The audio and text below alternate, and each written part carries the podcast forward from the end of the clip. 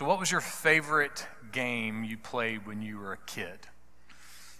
Leapfrog, hopscotch, marbles, jacks. Maybe it was a good game of stickball or kickball, capture the flag, Annie Annie over. You know, maybe those were your games. Or, or maybe you were a child of the late 70s and you kind of came in around uh, video games when they first popped on the scene and you like a good game of Pong or Super Breakout or Centipede or Pele Soccer. But you know, from the late 70s till now, video games have changed a lot. I had somebody tell me not long ago about a relatively new game. I think it came out last year. And the online description of this game goes like this You can open a lot of different doors, and behind each door, you will find hostile and friendly worlds. Now, that doesn't sound like a video game, right? That sounds like real life. I mean, anybody open a door and found somebody hostile this week? Huh? A hostile situation or a hostile person? My guess is we all had at least one moment like that. And so, how do you play this game with all these doors and these hostile and, and friendly places? Well, again, the online description says this is how you play.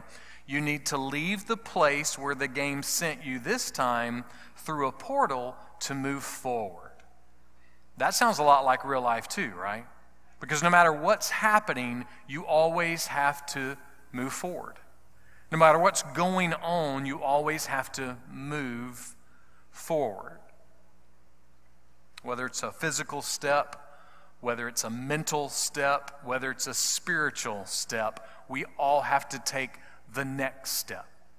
Either with our mind or our heart or our feet, we have to take the next step and then another step and then another step and then another step. We have to keep moving forward. That's the only way we exist as humans. We continue our series Doors, where we're looking at some of the doors that we face in life. And, and the name of that game that I was mentioning is called Tricky Doors. That's why somebody told me about it. They knew what I was preaching here. And so our sermon today is Tricky Doors. And we're going to be looking at 1 Peter chapter 5, verses 8 and 9. And, and what we're going to find is Peter is going to help us discover or rediscover some profound, simple truth that's going to help us keep moving forward. The very thing that we need to keep moving forward and taking the next step and taking the next step through every tricky door that comes our way. So, what does Peter have for us? Let's find out. 1 Peter chapter 5, beginning with verse 8, Peter writes, Be of sober spirit. This isn't the first time that Peter uses sober in his letters. He uses it several times. We saw one of those times a couple of Sundays ago when we were looking in chapter 1. And, and what we have here is that when we hear that word sober, what do we usually think? Well, we think of something connected to the sin of drunkenness. But the reality is, alcohol is not the only thing that we can be drunk with. It doesn't take us long to look through our own personal life or to the lives around us, and we can see that people can be drunk with power, they can be drunk with pride, they can be drunk with procrastination, they can be drunk with anger, they can be drunk with arrogance, they can be drunk with apathy. They can be drunk with lust, they can be drunk with loneliness, or they can be drunk with laziness. They can be drunk with fear, they can be drunk with fatalism, or they can be drunk with, with freedom. Fatalism meaning everything's always bad all the time, no matter where you are, nothing's ever going to work out. And freedom, how in the world can you be drunk with freedom? Here's how you can be drunk with freedom when you are obsessed with having your way whenever you want it, wherever you want. When you're drunk with, I'm going to be free. No one's going to tell me that I can't be free to do whatever I want. That's drunk with freedom. All of those are pictures of things that we can be intoxicated with. And Peter says the cure for any kind of drunkenness is to be sober. Well, well, duh, right? I mean, that makes sense.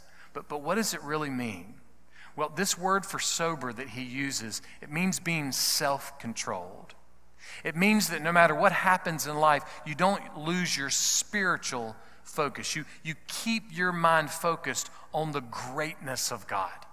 No matter what's happening, no matter what the circumstance may be, you're fighting the good fight to keep your attitude centered on the greatness of God. Now, having a sober spirit doesn't mean that you ignore the situations you're in. You don't ignore hurt or pain or difficulty. It just means that you don't completely define your life and the attitude of your life by what's happening in your life.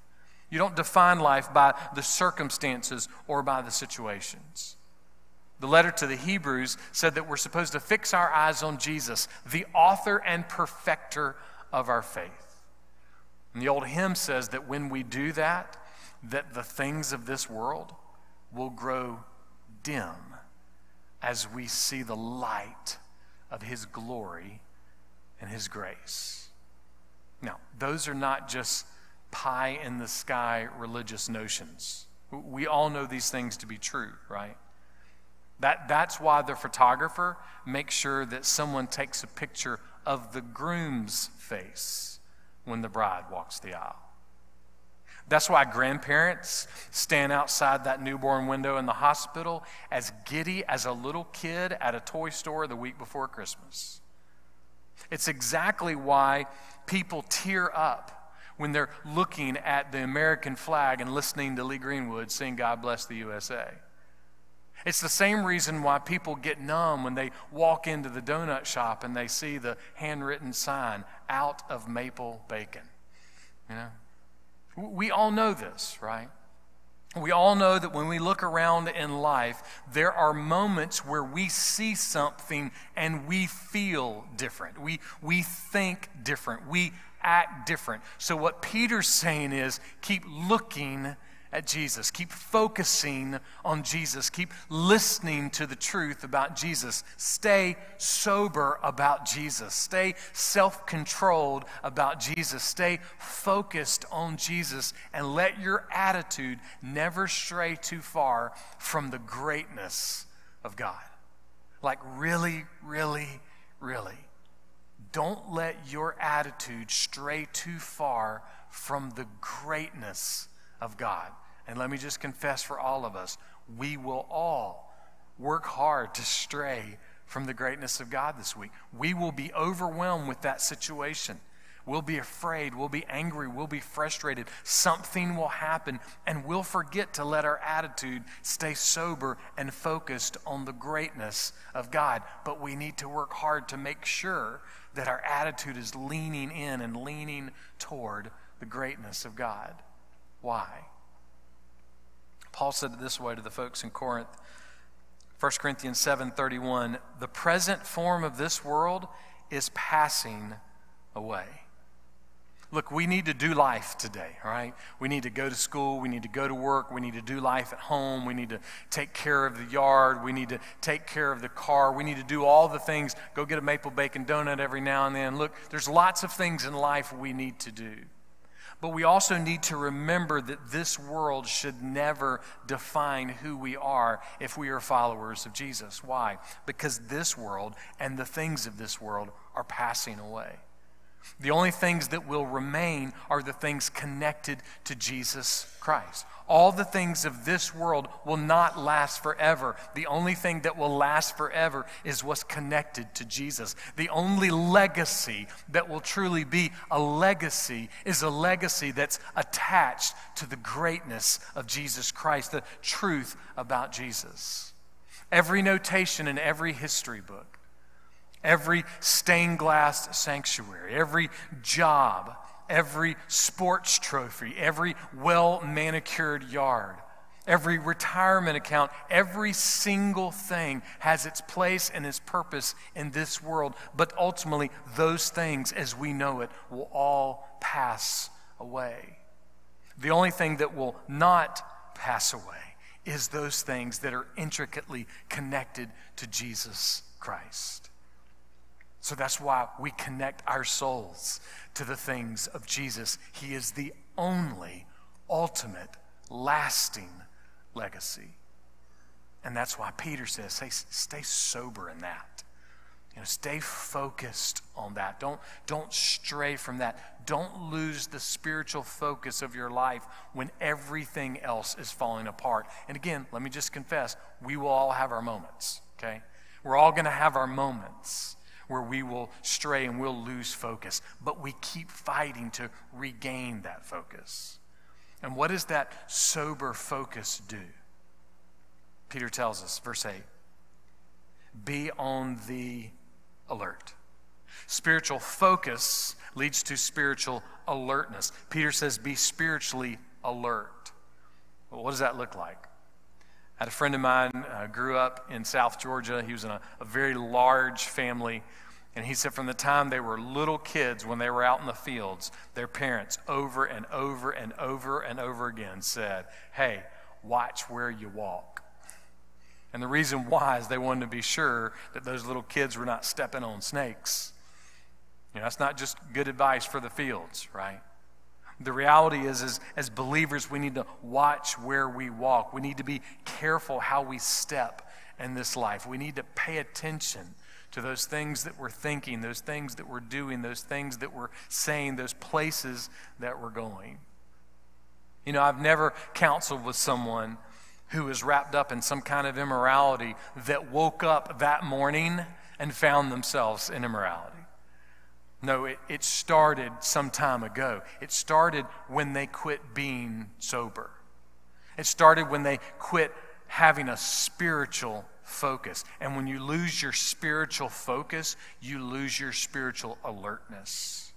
And when you lose your spiritual alertness, you start stepping in that lane of wandering away from God, being rebellious toward God, and hurting the people around you. So it's not an accident that Peter says, hey, be sober, stay spiritually focused, stay spiritually alert, because if you don't, the path will change. The wealthy and wise King Solomon once said this in Proverbs 4 Watch over your heart with all diligence, for from it, from your heart, flow the springs of life. Well, watch your heart even more than you watch your step. Watch your heart. Watch, watch what you're loving. Watch what you're adoring. Watch what you're thinking about with your heart. Watch your heart. Watch the path of your feet. Watch your life. Be alert. Be sober. Be focused. Pay attention. And why do we need to do that? Why do we need to be so spiritually sober and so spiritually alert? Well, Peter goes on in verse 8, because here's where the tricky doors come in. Your adversary, the devil now, someone may immediately think, come on, man, you got to be kidding me. 2022 here. Are you, are, you, are you really saying you believe in the devil? I absolutely believe in the devil. Since 7:30 Friday night, I have been in this very strange world of spiritual oppression. I, I can't exactly define it, but let me tell you the unique way it continued this morning. I get in the shower, I go to shut the door, it falls off. Yeah. And so my immediate response was, okay, so this is today. This is how it's going to be. I'm, this is what I'm saying in the shower. This is it. This is, okay, so this, all right, okay, so this is today. This is how today is going to be. That was my first response because I'm, I'm working on, you know, almost 48 hours of this kind of weird suppression. So I'm holding this door, you know, it's, it's you know, thankfully it didn't fall on the ground. And then I couldn't, you know, I, I couldn't get it back on. Got to cut the water off. And I'm like, goodness gracious. I mean, it was quite an ordeal before the door finally got on. And, and I'm not saying that the devil knocked my shower door off this morning. I'm not saying that. I'm just saying that the reality is, I can tell you from the last 48 hours, I feel the oppression of the enemy. Because, see, the Bible over and over and over again details the existence of my adversary and your adversary, the devil. It's very clear, too, as it's been noted, that, that every time we see the devil in the scripture, he is in a habit, a lifestyle of rebelling against God and with his evil agents stirring up oppression, stirring up trouble. So I do not buy into the notion that, you know, life is like a, an episode of The Walking Dead where there's demons on every corner and we should be scared all the time. But the reality is, the influence of the prince of the power of the air is real. It's around us, and we would be foolish to deny it. C.S. Lewis, in the preface to his book, The Screwtape Letters, gives a, a beautiful picture of the two equal and opposite approaches that most humans take to the idea of the devil and his demons. And this is what he says one is to disbelieve in their existence. That's, that's one error. Second, the other is to believe and to feel an excessive and unhealthy interest in them. And then he said this they themselves are equally pleased by both errors. That they would love for you to go either way. Act like they don't exist or obsess over them. Either way, they're good with that because both of those approaches will take your eyes off of Jesus. You won't fix your eyes on Jesus if you run into either of those errors. Listen, I can't make you believe in the existence of the devil, but I can plead with you not to deny the existence of the devil. And here's why I would love to plead with you for that. Because the devil, your adversary, your enemy, he is out to destroy your soul. He's not trying to distract you, he's trying to destroy you, trying to devour you. Paul said that the same message that Jesus gave to him is the same message that we have. And that is that, that we are here with the gospel to help people out of darkness and into light, to help people from getting underneath the power of Satan, to enjoying being in the power of God, from going to an everlasting terror of darkness into an everlasting eternity inheritance of joy. We have that message. That's why Holland Avenue Baptist Church exists. This is not a Southern Baptist religious country club. We exist to help people escape and be rescued from the power of Satan and to receive and live in the power of God. We exist to help them find God so that God can release them, give them true freedom from all of the devouring and destruction that the enemy has planned. So, when we say that we believe in the devil, we are not trying to be crazy religious fanatics. That's, that's, that's not our goal. We are simply believing in the enemy. We're believing in his work because we have this great message of the gospel that helps people go from darkness to light, helps people go from the power of the enemy to the power of God. This is what we have, this is what we hold out. The devil is not a religious fairy tale. He is not a, a fantasy myth. He is not some nursery rhyme legend. He is God's enemy. He is my enemy. And He is your enemy. So let us not deny Him. And what is it that the enemy is doing? Peter tells us, verse 8. He prowls around like a roaring lion, seeking someone to devour. The devil doesn't just want to, to trip us up with drunkenness or, or immorality or, or gluttonous or, or, or whatever else you want to throw in the mix. He's not just trying to trip us up with those things.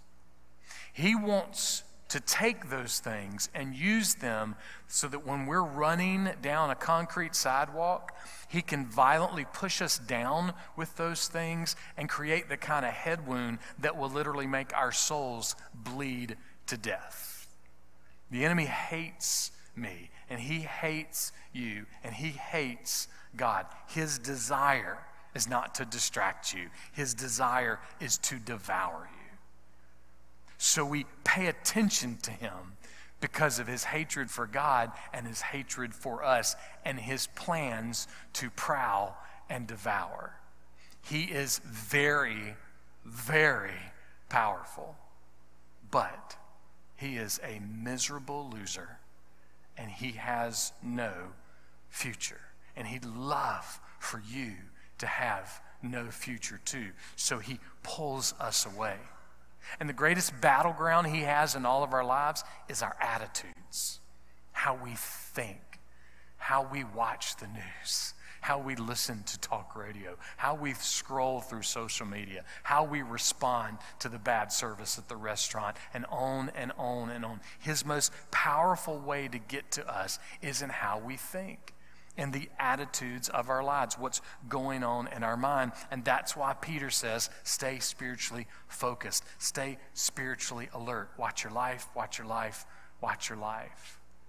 Because if you don't watch your life, then that prowling adversary, your enemy, the devil, he will throw some tricky doors at you.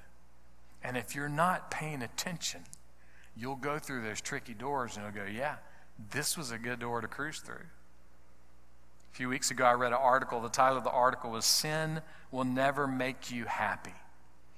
And it made this very simple but stunning statement about your adversary, the devil, and how he tricks you. And this was the statement Sin promises to make your future happier. Sin promises you that it will make your future happier. But it's a lie and sin knows it's a lie as soon as it tells you. See, temptation is always trying to trick us into thinking that whatever we think will make us happy will make us happy. I know that sounds overly simplistic, but it's true. Temptation tries to get us to think, wait, whatever I think will make me happy, it will make me happy. So, what do you think will make you happy? What do you think will make you happy? I mean, really, like, think of your life in the last few days. What is it that you thought, well, man, if I could have that or if this could happen, I think I'd be happy? Or maybe it's bigger than that. What is something in your life that you think would make you happy? A, a boyfriend, a, a, girlfriend, a, you know, a, a part-time job, a, a new car? Is it, you know, to, to be married or to be married again or to have a better marriage? Is it to have kids or to have better kids, to, to have a, a better job or a better house or a better car or a better whatever it is? What is it that you, guys, if I could just, if I could just have this, I think I would be happier. It doesn't mean that that, that thing is, is necessarily evil, but your adversary, the devil, he is always hanging around the conversations in your mind in the same way that he was hanging around those conversations with the first man and the first woman. And the way he's hanging around is always like, I, don't know, did, did God really say you couldn't watch that? Did, did God really say you couldn't say things like that? Did God really say you couldn't drink that, or you couldn't buy that, or you couldn't drive that, or you couldn't travel there? Did, did God really say that, that you had to keep this job? Did God really say that you had to honor that part of your wedding vows? I mean, I don't know. Did, did God really say those things? Sin is always a liar. Sin always tries to convince us that we will be happier if we get what we want that we think will make us happy. And the reality is, it always ends up being a lie. Your adversary, the devil, is prowling around like a lion, not to distract you, but to devour you. But don't miss the four most, important letters in that passage L I K E. He's prowling around like a lion. He is not a lion. He's a wannabe, but he, he's a liar. He's, he's not a lion. But Jesus, our Redeemer, the King of Kings, the Lord of Lords, not the hater of our souls, but the lover of our souls, he is a lion. He is the lion. Revelation 5, verse 5 says, Stop weeping Stop being afraid. Stop being sad. Stop being angry. Why? Behold, the lion that is from the tribe of Judah has overcome. Jesus has overcome sin and death. The choir sang about it earlier. We are victorious because Jesus is victorious. What would change in your life this week, in my life, if we really thought about that when we were reading the news or watching the news or scrolling through social media? What would really happen in our life when, when we were engaged at work or school or the, the doctor's office or, or the donut shop or whatever it is we are in the middle of? What would change if in our minds and our attitudes we kept that on a loop? Jesus has overcome. Jesus Christ, our King, the Lion, has overcome sin. He has conquered sin and death and hell. He has removed darkness. He has won. What Peter's saying is stay focused on that. Stay alert to that. That will change things. And it will. But it doesn't mean that the enemy will not still prowl? You know, we, we need to stay focused on Jesus. We need to stay alert to the truth about Jesus. He has overcome, but his overcoming doesn't mean the devil stops prowling. So, what do we do while he is prowling? Well, here's some things to, to not do. First, we've already said it do not deny the existence of the devil. Just, just don't, do it. for the good of your own soul, just don't deny it. Second, don't deny the work of the devil. Don't, don't deny the oppression of the devil. Next, don't exaggerate the work of the devil. I think far too often something bad happens. Whoa, look what the devil's doing. Look what the. Don't exaggerate the work of the devil. Don't ignore it, but don't exaggerate it. Don't say, oh, the devil made me do it. I mean, really? Like, don't say that. I mean, really? Like, don't say that. I'm like, nah, just don't say that. Another thing, don't ever say, well, hey, let me play devil's advocate. No, don't ever be an advocate for the devil, even in conversation. If you need to say something, say ignorant advocate. I learned that. You know, this, this is, a, this is a, an interesting anniversary of me learning that because I learned that on 9 11 because in the middle of coverage that morning, Peter Jennings said, he goes, Well, let me just play ignorant advocate for a moment. And I remember in that moment going, Thank you, Peter Jennings, because I hate hearing I'm going to be a devil's advocate. So, ignorant advocate is great terminology to use if you feel like you've got to use it. Say, say ignorant advocate. So, those are, those are some things not to do. Peter's going to give us something to do. Look at verse 9. So, resist him firm in your faith.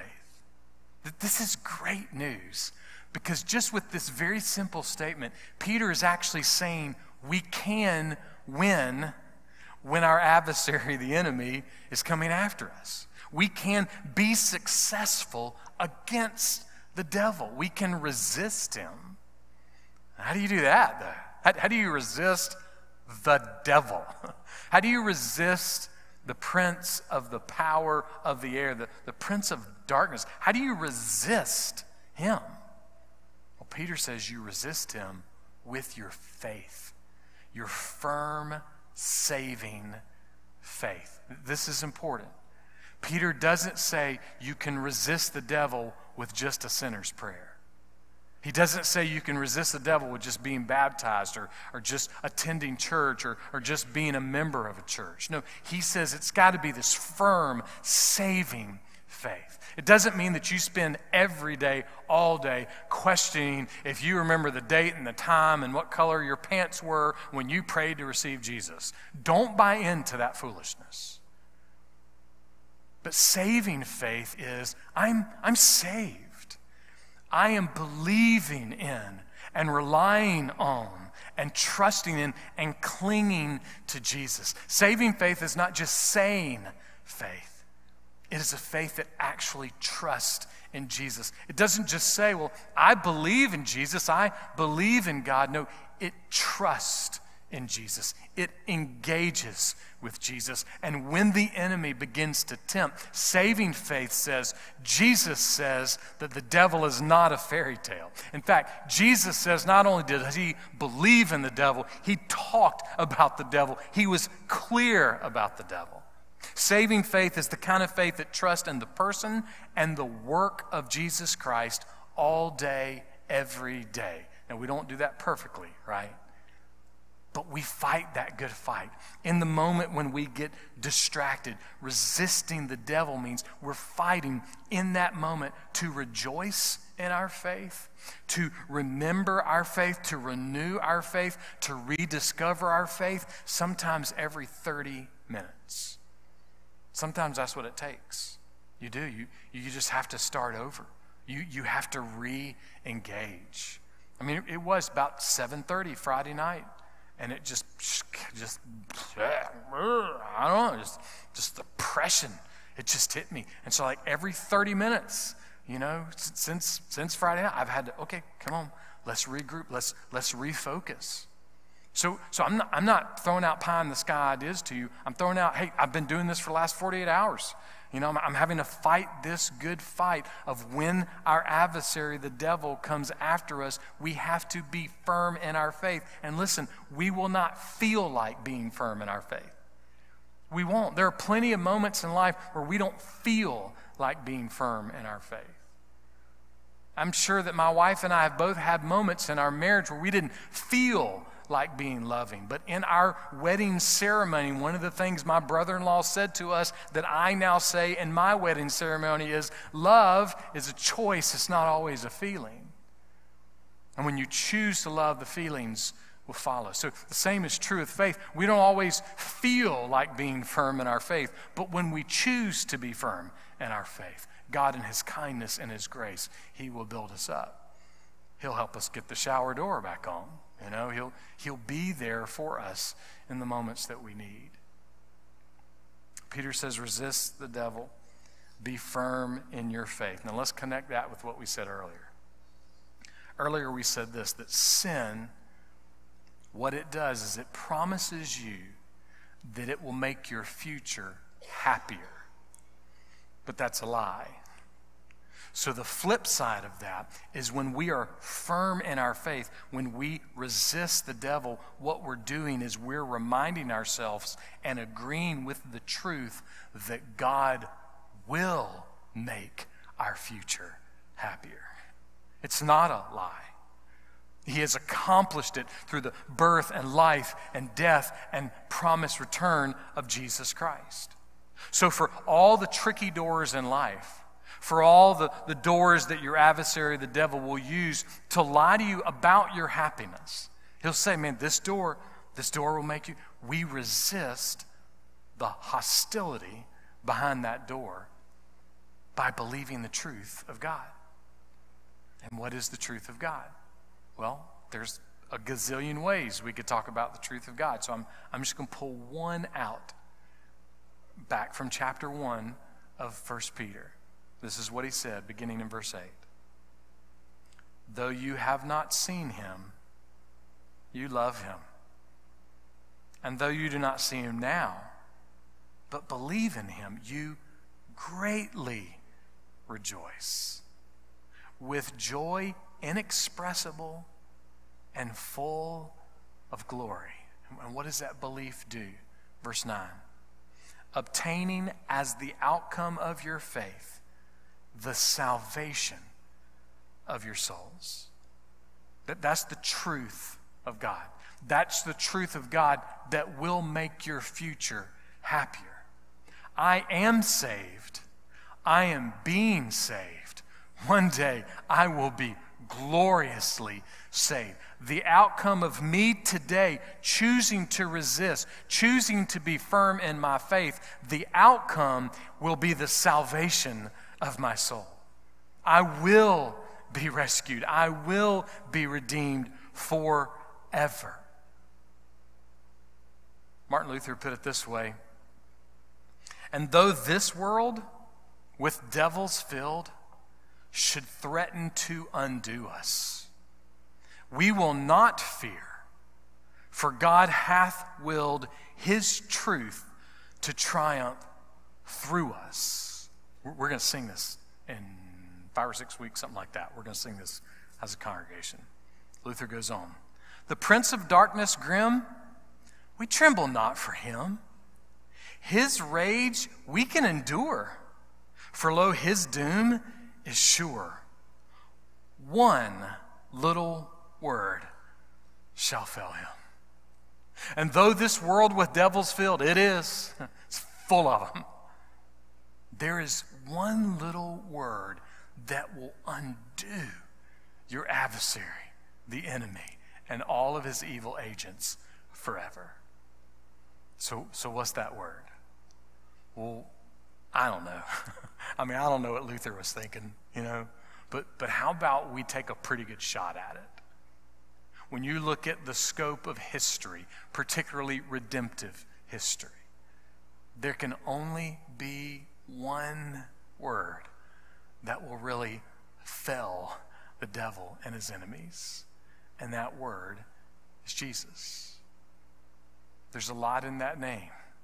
There's victory, there's power, there's rescue, there's peace, there's mercy, there's love, there's satisfaction, there's hope, there's joy, and on and on, all in the one name.